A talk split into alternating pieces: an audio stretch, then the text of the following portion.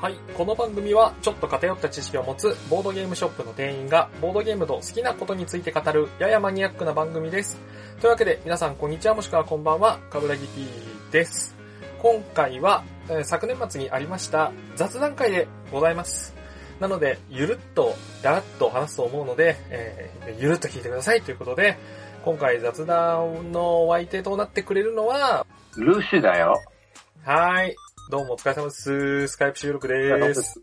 どうなんでしょうねこの、ボドゲの話題からそれる雑談会って。何が中央が？そうそう。ただ、この間、ちょっと年明けにね、いろいろイベントとかあって、いろんな人にちょっとお話を聞いたわけですよ。その、サイレントリスナー的なやつですよ。あはい。全く今までそのツイッターであんまり言ってない人とかが、いつも聞いてますみたいな。おーおいいですね。ありがとうございます、みたいな。そういう時に大体言われるのが、はい。なんか勉強になりますって言われるんですよ。おー。たださ、うちってさ、一応、インドア系バラエティじゃないですか。はい。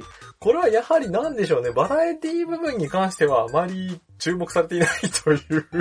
だからその勉強になるっていうのは、結局そのカブラギティのボードゲームに対する知識？結構俺とスグルが適当喋ってさ、それに対してカブラギティが補足入れることあるじゃない？ああ、はいはい。そこが勉強になりますってことなの？なのかかな？それを言われるとさ、あの、この我々の雑談会は勉強にならないのは大丈夫なのかっていう。わかんない。もしかしたら、あの、サンホラ会すごい勉強になりましたっていう感想かもしれない。いや、だからさ、稀にいるのよ、サンホラ会とかの方がむしろ好きぐらいの。で、よく番組のアカウントと中の人のアカウントが分かれてたりするときに、まあ、それサークルでもいいや。なんか、ボードゲームのことしかつぶやかないアカウントと、その他をつぶやいてますみたいなアカウント分けてる人とかいて、なんかすげえなって思うんだけど、ああ。俺自身がね、あの、幅広く、広く浅くのね、多趣味系だからさ、なんか全然ボードゲームと関係ないつぶやきとかするたびにフォロワー数減ってんじゃねえかなって、こう、ちょっと、ネガティブに。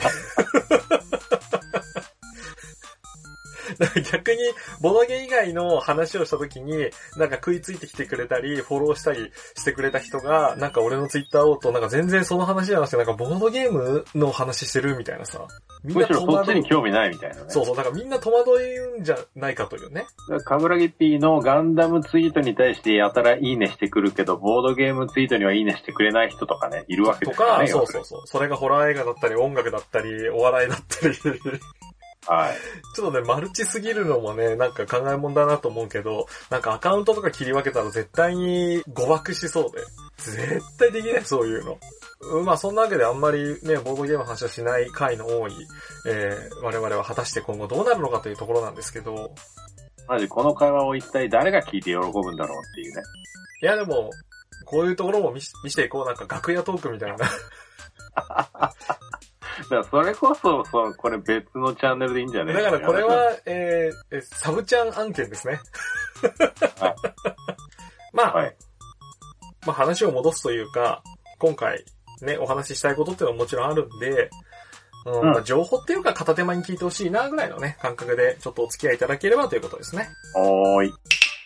まあ僕もね、そんないっぱいちょっと、えー、まだボードゲーム遊べてないんですけど、まあ、全然休みがなかったといえばそういうわけではなく、それこそその、クリコーに参加したりとかね。まあ休みはそれなりに謳歌してたんですけど、いろいろあったので、特にね、これ1月ちょっとね、3日間お休みいただいたタイミングがありまして、うん。なんとかかんとか、3日間、3連休ですね。忙しいね。でも言うてもその3連休、その、えっ、と、3日目が、えークリック王で、えーその前日、まあ、それこそ、まあ、ちょっとボドゲーからまたずれちゃうんですけど、あの、岡崎体育というアーティストのライブに友達とちょっと行かしてもらってね。あまあ、これがすごかったっつうわけですよ。あ。カブさん最近ハマってるよね。まあ最近でもないか。結構長いね。うん。いやー、やっぱ好きになってしまいまして、岡崎体育。えで、まあ、割と有名なのはミュージックビデオとか、そういう曲が有名なんだけど、まあそういったところで、一応あれ、ジャンルは、うーんと一応音楽のジャンル問題はまたあの、いろんなところがね、騒ぎ出しちゃうから、なかなか突っ込み入れづらいんだけど、えっと、一応テクノポップかな、ジャンル。一応すごい似ては似つかないっていう人もいるかもしれないし、反応はあるかと思うんですけど、テクノポップということで、Perfume と同じジャンルに僕の中ではなってます。ロックとかとはまあそういう曲もあるんだけど、基本的にはバンドメンバーじゃなくて本当に一人でやってるんで、これもすごいけど、普通だと舞台の上に、まあラ、バンドのライブっていうとね、ボーカルとかギターとかベースとかいて、機材持ち込んでっていうイメージだけど、岡崎体育の場合は、本当に MacBook が1個置いてある台があって、じゃあ、すげえなじ。ゃあ曲やりますって言って MacBook の音源を再生するだけですからね。で、ソロで、あので、一曲流し終わると、一旦あの PC の音止めて、喋って、また曲流して喋って、みたいな。で、そもそも今回のライブ、本当に公演やるのかなって不安になる事件がありまして、何があったの？まあいろいろね、全国、今、ワンマンツアーでいろいろ回ってたんですけど、僕が行った東京公演が最後なんですけど、その一週間前に大阪公演があったんですよ。うん。で、大阪公演が飛んだんですよ。なんで？えっ、と、大阪公演がね、岡崎体育本人が、インフルエンザと、えっ、おとと、ウイルス性腸炎がこう合体みたいな、併発しちゃったらしくて、あらというわけで大阪公演中止ってなって、その一週間後に、翌週東京大丈夫なのっていう。で、不安のまま、まあ始まったんですよ。一応やりますってことで。ー、始まったんですよって。そう。で、一応、金はなくなったんですけど、まだやっぱね、正直、ライブ自体本調子じゃなくて、いやーまあ正直辛そうだなっていう箇所が何箇所か見受けられましたよ。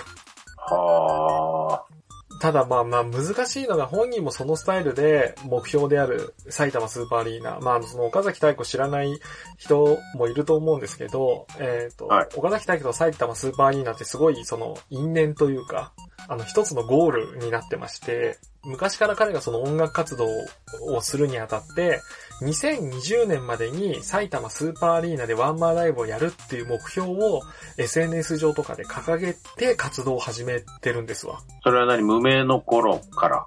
そう。で、自分の歌の説明しかしないっていうちょっと変わった曲があるんだけど、その曲の中でも、いつかは埼玉スーパーアリーナで口パクかますんだぜみたいな歌詞がありまして。口パクなのね。そうです、口パクですよ。えそれはどこまで突っ込んでいいんですか？いや、全然突っ込んでです。本人も、あの、口パク。まあ、口パクじゃない時はもちろんライブあるんですけど。あえっ、と、まあ、そういう状況で、えっ、と、本当になんか、お客さんがライブハウスに一人しかいないとか、そういった頃からずっと埼玉スーパーアリーナ行くんでっていうたびに、例えば同じライブハウスにいるバンドメンバーの人からに、人とかに、そんなの無理だよと言われ続けたらしいんですよ。お客さんも少ないし、そもそもバンドブームだっつうのにバンドじゃないし、まあ、そうだね。し、その、外見に関しても、その、イケメンとかでもないし、うん、まあ、そうだんね。、それは大変だよって言われ続けてたんだけど、やっぱり徐々に SNS を中心に売れてきての、え今なので、はい。まあ僕に関しては完全にあの、ミーハーなんで売れてきてから、えー過去に3回ライブに行ってるんですけど、ゼップ東京とかのライブに行ってるんですけど、えー、で、ライブもすごく変わってて、さっきも言ったように曲を流しては止めて、曲を流しては止めて喋ってだから、正直10割中6対4で、えー音楽お笑いですね。うん、もうそんな感じだし、すごい独特で、あの、来るお客さんとかも割とバンドとかだと決まってるんですよ、客層が。はい。ただ、あの、岡崎体育のライブって、まあ、本人もいろんな人に曲を提供してるんで、例えば、えっ、と、私立恵比寿中学とか、関ジャニエイトとかに曲を提供したり、えっ、と、ええ安倍真央とか、畑本博さんの曲の編曲したり、ええっ、と、アニメ、船を編むだっけ？のアニメの主題歌を歌ったり、えーー、でももうやっそうそうそう、それこそポケモンの曲やったりしてるから、来るのがほんと小学校低学年からいるのよ。はあ。で、まあライブですごかったのが、やっぱりちょっとね、声がかすれちゃってて途中ね。ちょっと歌うの辛そうだなって時とかもあったんだけど、その曲の合間の喋りの時に、多分あれ小学校低学年だな、明らかに3、2、3年生が、やっぱ言うわけよ、ポケモンの曲やってとか言って。うん。そしたら、ああ、曲あるかなって言って、セットリストにないのにやるっていう。ええー、イケメン。うん、全然セットリストにないし、テレビサイズになっちゃうけど、あるから、つって、こういう時ね、バンドとかいないで一人だとね、結構対応できるんですよって言いながら、曲のデータあるかなつって、あ、これおもちゃショーで歌った時のやつあるわ、みたいな。あでやってくれたり、なんかすごいそういったファンサービスが多いんで、もうただただ見てて関心をしてたんですけど、今回が一応なんだっけな、えっと NHK ホールおっていう場所で、で、普通のライブハウスと違って NHK ホールって椅子があるじゃないですか。椅子があるんですよ。だから、あれでしょ？あの、紅白やってるところでしょ？あ、そうです。あ、なんであの、去年紅白出たかったなって本人も言ってましたけど、紅白出れなかったけど、NHK ホールには来たぞってね。うん、なんか本人言ってましたよあの、NHK の昨年天才テレビくんの準レギュラーにもなったし、NHK の朝の連続テレビ小説にも出ましたし、ああ、みたいね。えっ、と、ヤバティさんと一緒に、ああ、はいはい。あの、NHK の番組やってたそうね。そう、だ結構 NHK でいろいろやってるんですけどね、つって。言ってたけど、一方の米津っていうね。そうそうそうそう。米津さんみたいな出方してえなって言ってたな。で、まあ、これもまた若干余談なんだけど、NHK ホールって俺ライブ行ったの高校の時以来で、ええー、高校の時に昔、まあゴリゴリのビジュアル系バンドのディル・アングレイというライブに、まあ、友達と一緒に学校終わりに確か行って、ええー、あの、学ランじゃないですか、高校って。そうですね。あの、ビジュアル系ライブに学ランで行くっていうさ、あの、正直、かえってコスプレ感あるよね。最高にロックじゃないですか。で、まあ結構ね、デュラングレイのライブって過激な方も多いんで、っていうかまあ、それもすごいけど、ディル・アングレイがよく NHK ホールでできたね。せやな。まあそれ以来だったんだけど、で、そんなことがあってさ、って、友達とね、その岡崎さんのライブが始まる直前にさ、席座って話してて、うん。もうそのディル・アングレイライブ嫌いなんだよって言ってさ、二列前の人がさ、ディル・アングレイってゴリゴリに書いてあるさ、ジャージ着てよんの。おや。俺それ見たとき、えディル・アングレイと岡崎体育に何か共通点あるんだろうかって思っちゃったよね。あなただよ。全然ジャンルちゃうやんみたいな。うーん。まあそんなこともあったんですけど。まあね、そうやってライブを堪能し、で、ついに、えっ、と、今年の6月に、お、埼玉スーパーアリーナおやると。念願の。うん。いやー、なんかこのリアルタイムでその成成長していく様っていうか、なんかスタイルを貫き通してるのをなんかイベントのと一緒に体験、そのリアルタイムにそのサクセスストーリーを体験してるみたいなのがもう楽しくてしょうがないんだよね。うん、うん。だこれがあの、インディーズからメジャーになった瞬間、あの、インディーズからのファンが文句を言い出すみたいなね。なんか、いや、わかんないけど、そういうパターンになるのかな、俺ってちょっと今不安なんだけど。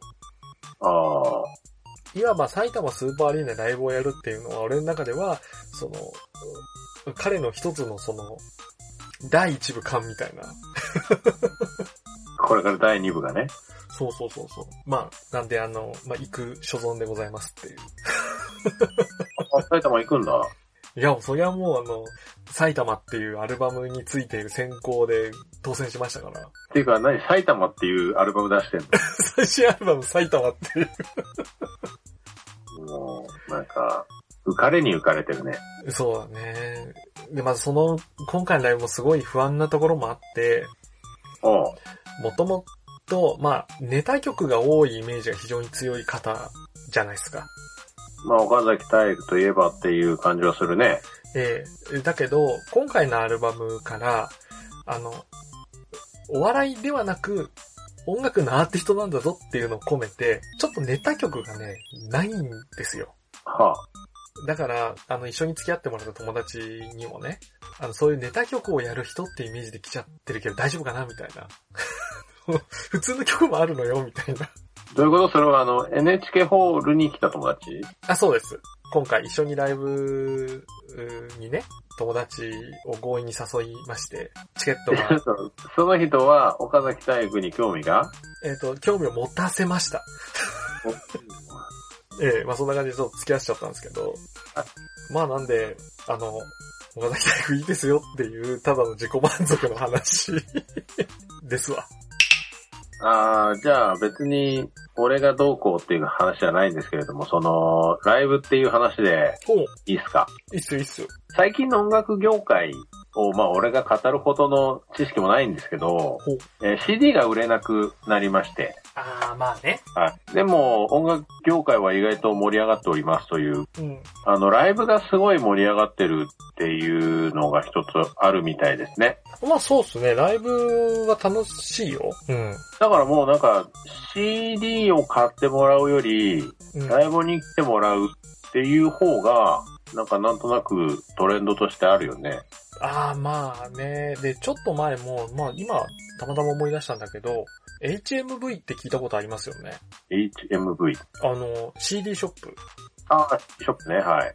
まあ海外にある大手の、えまあタワレコとかよりもむしろ、あの、世界規模で見たら大きいとこなんですけど、ついに事実上の経営破綻しちゃいまして、そうなんだ。えー、まあ端的に言うと CD が売れなくなったから。CD 屋さんは厳しいやね。で、確かこの間、アメリカのほら、ビルボードのランキングって、なんか聞いたことあると思うんですよ。はいはいはい。あのランキングで確か1位を取った、えっ、と、黒人のアーティストの曲なんですけど、えっ、と、その CD の売上販売枚数が、なんか、すんごいちょっとしかないんですよ。ええでも、なぜ1位を取ったかというと、えー、ダウンロード数ですね。はいはいはいはい。いわゆる iTunes Music とか、うん、あの、いわゆる最近はダウンロードカードとか、いわゆる CD 以外の媒体で曲を手に入れてる人っていうのを換算した場合に、えーランキングでトップを取るという。おー、なるほどね。なので、あの、ビルビルボードという名誉あるランキングで1位になるのに CD を売る必要がなくなってしまったっていう結構衝撃的な事件はでして、でやっぱり若者を受けするアーティストさんほど CD 以外で売れることが増えてるー。はいはいと。はい。まあスマホで気軽にダウンロードできちゃうとかね。そうだろうね。っていう事情もありましたし、そんな中でライブが売れるっていうのはまあわかるなっていう気もするね。ライブ、まあたまにね、なんかライブの音源そのまま CD にしてるアーティストもいるけど、基本的には CD と全く同じ音ではないじゃないですか。そういうのが楽しめるっていうのもあるかもしれない。それこそあの、アーティストの方が風邪気味で辛そうに歌ってるっていうなかなかないじゃん。確かに。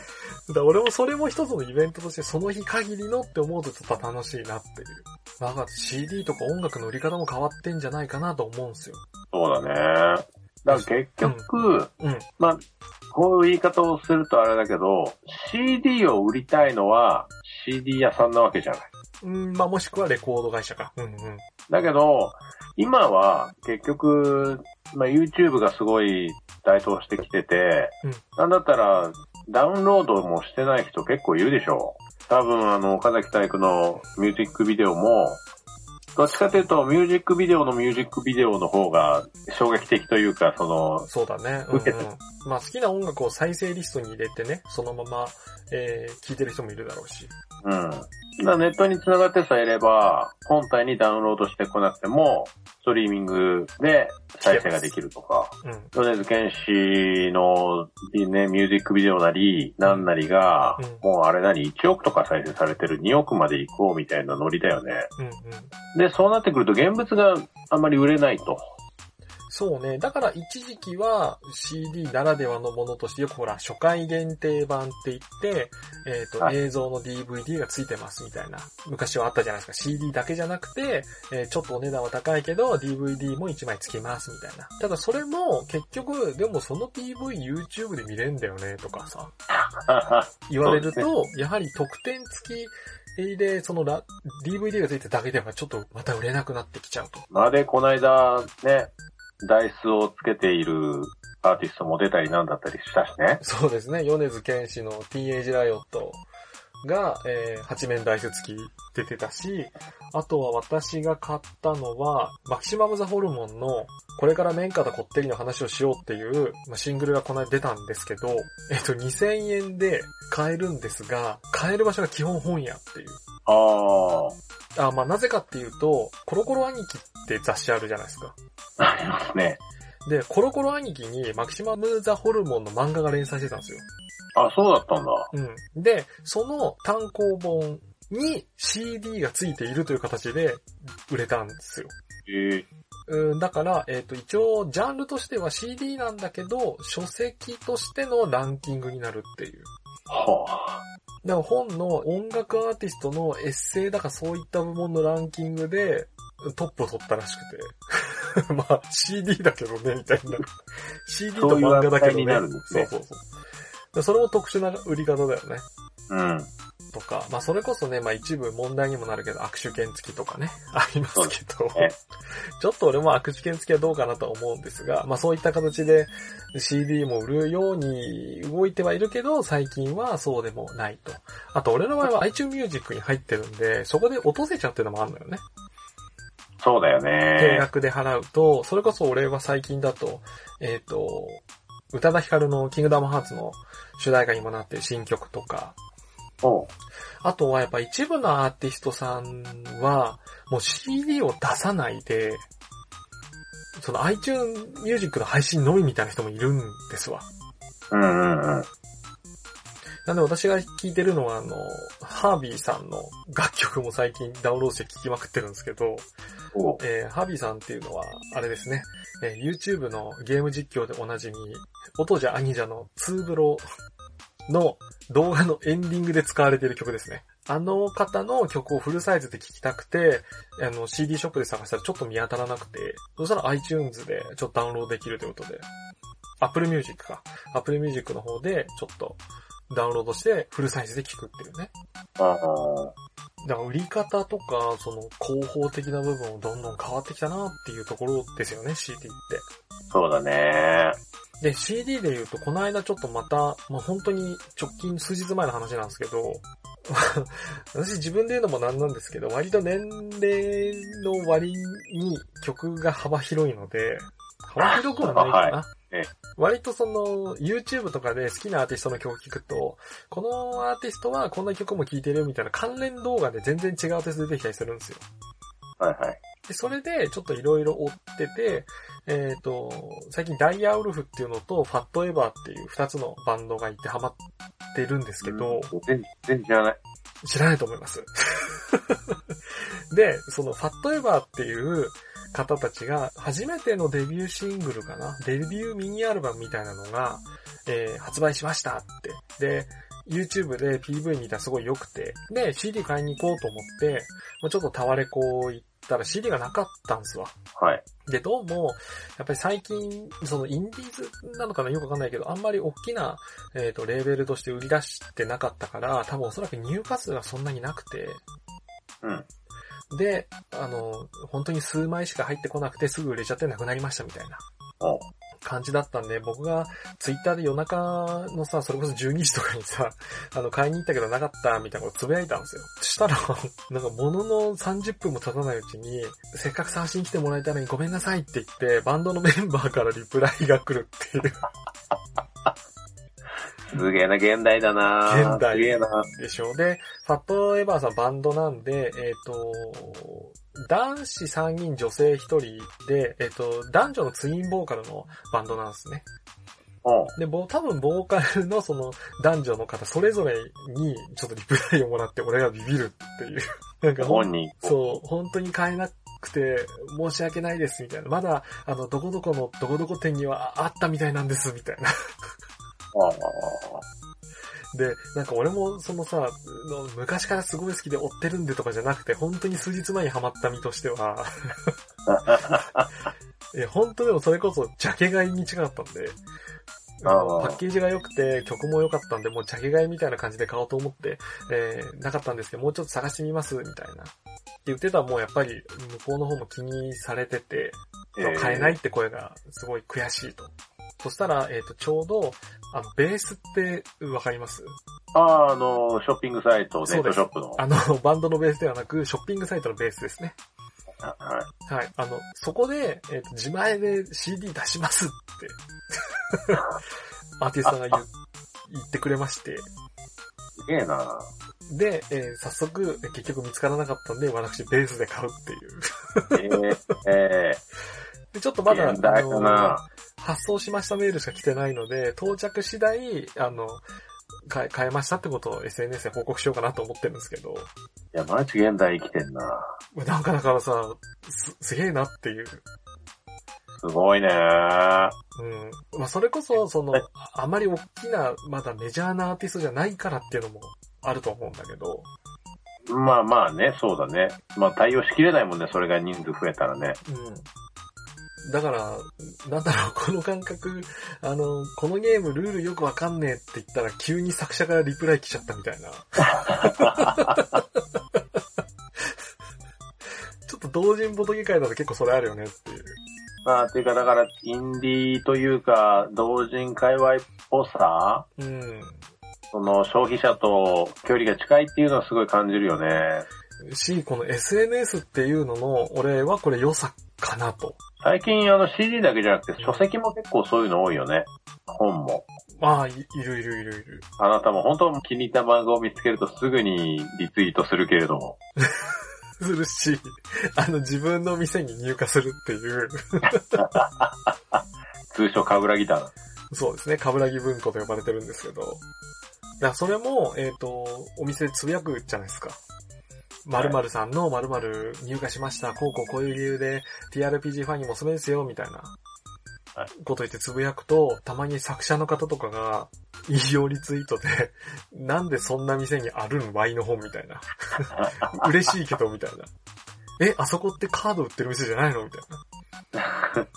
で、いや、まあ、そうなんですけど、ちょっと特殊な例でして、うちだけなんですけど。うん読んで面白かったんで、ちょっと置かしてもらったんですよね、みたいなのをちょっと、こあの、個人アカウントで返信するっていうね。気にされてる方とかやっぱいたんで。結局昔はさ、うん。まあ、情報の発信源が少なかったっていうのもあるけど、うん、うん。まあ、例えばボードゲームだったら、イエローサブマリンにとりあえず行くとかさ、うん、で、店員さんに聞くとかね。うん。うん、で、そんなの本屋も CD ショップもそうだったわけじゃない。うん。うん。それがもう今や、何でもネットで一応情報自体は手に入って、うん。で、直接足をし、足を運ばなくても、それこそベースでゲームか変えちゃったりする世界なわけでしょそうっすね。そうなってくると、その実店舗っていうのは一体何を提供してくれるんだろうね。おっと耳が痛い話だな もうおっしゃる通りでございます。いや、だからさ、やっぱりさっきのライブ、やっぱり CD 売るよりライブでみたいな話もそうなんだけどう、ん。やっぱここ最近よく言われるのが、物よりことっていうさ、うん、うん、うん、うん。物を売るんじゃなくて体験を売るっていうのがすごいトレンドになっていると感じているんですけど、うむ。そういう意味だとやっぱりなんでボードゲームがちょっと最近売れてるのかなっていうのもなんとなくわかるような気はするよね。ここでボドゲの話に絡んでいただいてありがとうございます。いや、まあそうよね。やっぱボードゲームってだって体験じゃん。えでもこれは舞台とかそっちの方が好きなの？はいはいはいはい。まあ舞台も体験だよね。映画、テレビとかで、えー、番組を見たり、映画館で映画を見るのとはまた違うからね、舞台はね。そうそうそう。さっきあの、岡崎体育を追っかけているっていうのが、なんていうの？その成長していく姿をそうそうそうそう。リアルタイムで追っかけられるみたいなところもあると思うんだけど、そうそうそれと同じで、この間あの、金井誠二さんが作ったあれなんだああー、っけ、はい。踏み絵のためにの舞台ですね。そうそう、踏み絵のためにの朗読劇うん。うん。もそうだと思うし、あとは舞台関係、まあ俺結構舞台好きだから、まあ最近全然見てないけど、舞台って、その、一番最初の公演、うん。初日の公演と千秋楽の公演って全く違うものなんですよ。最後の、最後と最初ですね。はい。だから本当に舞台が好きな人って、その公演全部見るのね。ああ、いますね。俺、多趣味な俺にはもう金銭的に死ぬので、できないけど、やっぱいますよね。それはもう音楽、舞台、どっちも一緒ですね。全部その、一緒に全国回る人もいますからね。そうそうそう。あとなんだっけな、あの、俺は参加したことないんだけど、あの、舞台の人狼あるじゃないですか。はいはいはい。あれも確か演目ごとに人狼役が変わるから、まあ追っかけたくなる、何回も見たくなるって気持ちはあるよね。今回はこの人、今回はこの人みたいなね。そうそうそうそうそう。まあ、そういう体験、その場に行かないと楽しめない体験っていうのが舞台にはすごいあって、うん。で、えー、ボードゲームの話で言うんだったらやっぱりどちらかというと近いのは脱出ゲーム、リアル脱出ゲームだよね。うんうんうんうん。あれはいわゆるゲームだけれども、実際にその場所に行かないとできないことだし、うん。で、さらに行った先の、まあ、結構何人かでチームになったりするじゃない。うんで、そのチームだからこそ生まれた、こう、グルーヴ感というか、そうだね。まあ、言うてそれこそボードゲームも、まあ遊ぶメンツが違かったり、あと TRPG なんかは同じシナリオでも参加者、ゲームマスターが違っただけで、全然違う内容になったり、受ける体験が変わるってのはあるよね。だからそういう体験をなんかみんな求めてる感じするんだよね、今。そうだね。あとは、それこそ代表的なネットだとニコニコ動画か。割とあとツイキャスとかもそうだけど、お客さんが弾幕を入れたり、コメントを入れて、それに対して返すっていう。まあ、いわゆる参加型のうんコンテンツだよね。し、あと、まあ、それこそ舞台とかもそういうことあるよね。割となんだろう、舞台のさ、演出の一つでやっぱお客さんをいじるっていうのは、その時その場所のタイミングでしかいじれない内容とかあるよね。それはすごい、やっぱライブの魅力の一つではあるよね。で、それこそ岡崎大吾のライブもすごい変わってて、えっ、と、まあ、どんどん大きくなるために難しくなると思うんだけど、あの、毎回必ず MC で、みんな物販のタオル買いましたか？みたいな話をするんですよ。で、みんなタオルを掲げるじゃない？その、ツアータオルとかわーって。で、その時にタオルいじりっていうのがあって、岡崎体育って。で、その時にみんなの持ってるタオルを言ってって下げさせていくんですよ。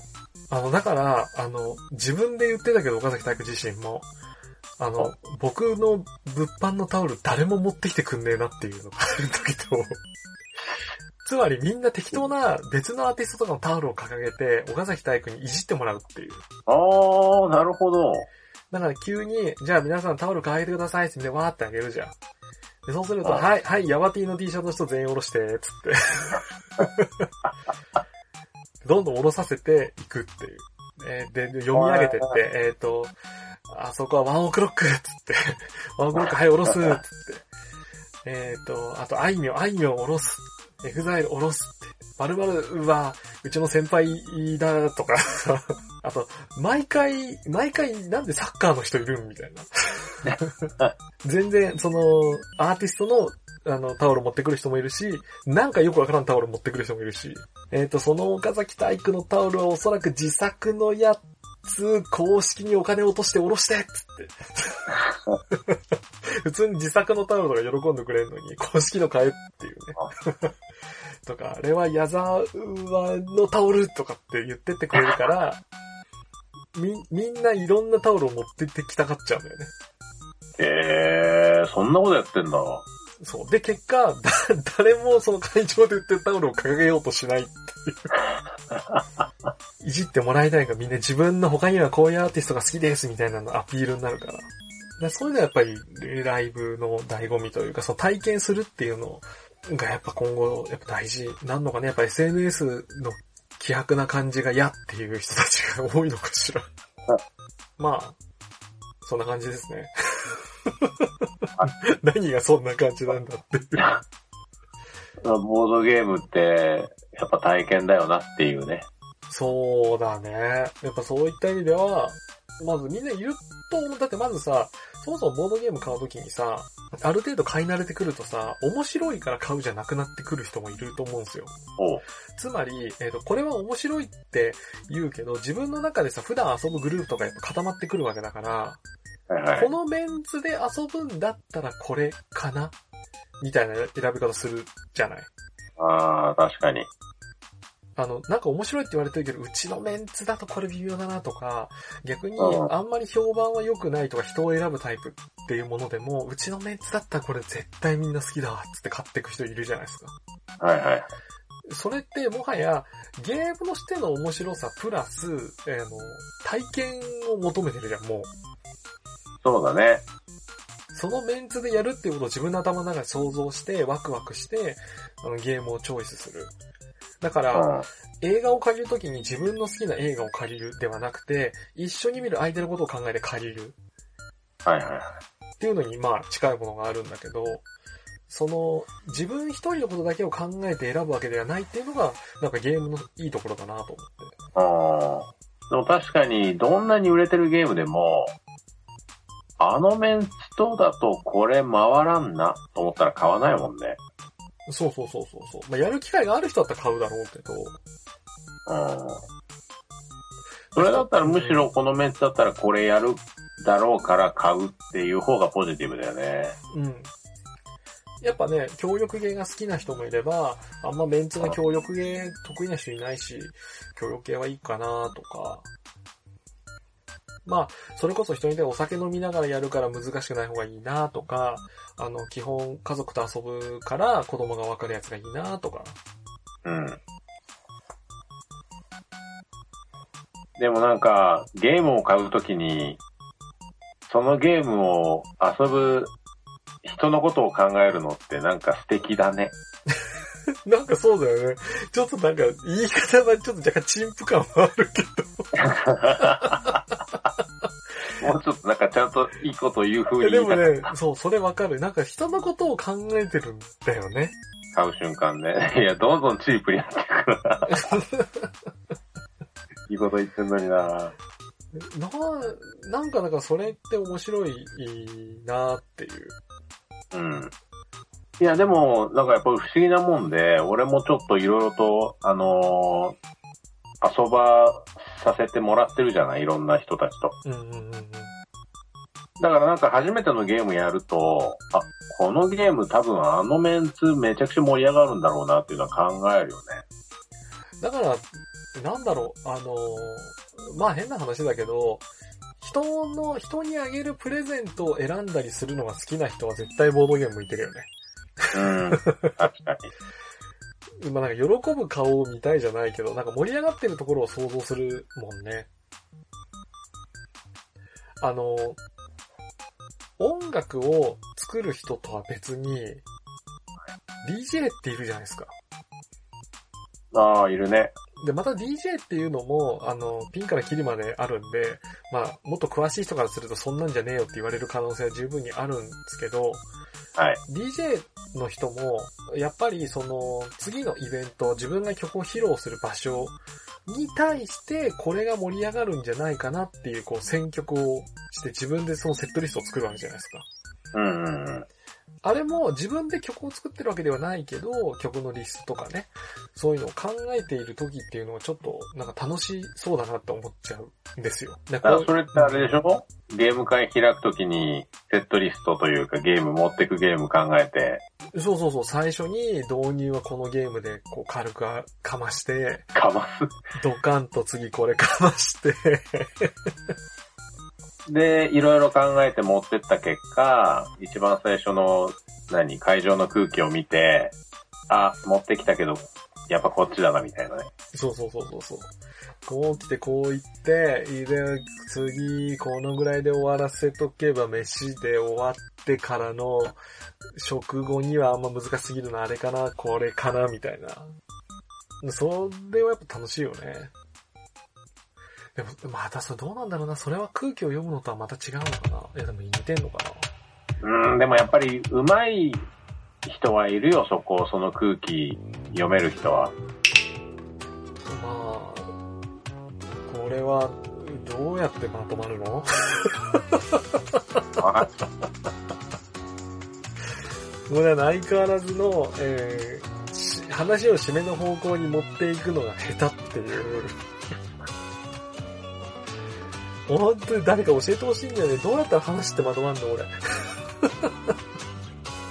だからさ、一応、一応そのね、ボードゲームの体験の話っていうすごいいいフックがあったんだけど、それをうまく調理できない我々っていう。残念でした。ほんと、あの、くだらないフックだったらこれでも買って出てくるんですけど。とりあえずすみません、エンディングお願いします。じゃあ、ショーショートバージョンのエンディングみたいな感じで挟みますか？お願いします。はい。えー、こちらのボドゲ仕掛けのオレンジは、えー、シーサーブログを使っております。で、まあ、あの、iTunes で聞けますし、iTunes だとこう自動更新とかしてくれるので、えー便利なので、えーその辺使ってる方はぜひぜひ登録してください。Twitter は、アットマーク、BODOGEORE。最新情報はこちらのフォローがおすすめです。ただし、更新情報以外、あんまりつぶやいていないことに最近気づきました。はい。で、またご意見ご感想は、Twitter のハッシュタグ、ボドーレ、カタカナ4文字を使っていただけると見つけやすいので助かりますので、なんかこういうのが聞きたい、こうしてほしい、ああしてほしいっていうのを、えー、僕らのガラスのハートが傷つかない程度におっしゃってくれると励みになりますってところですかね。はい。そんな感じです。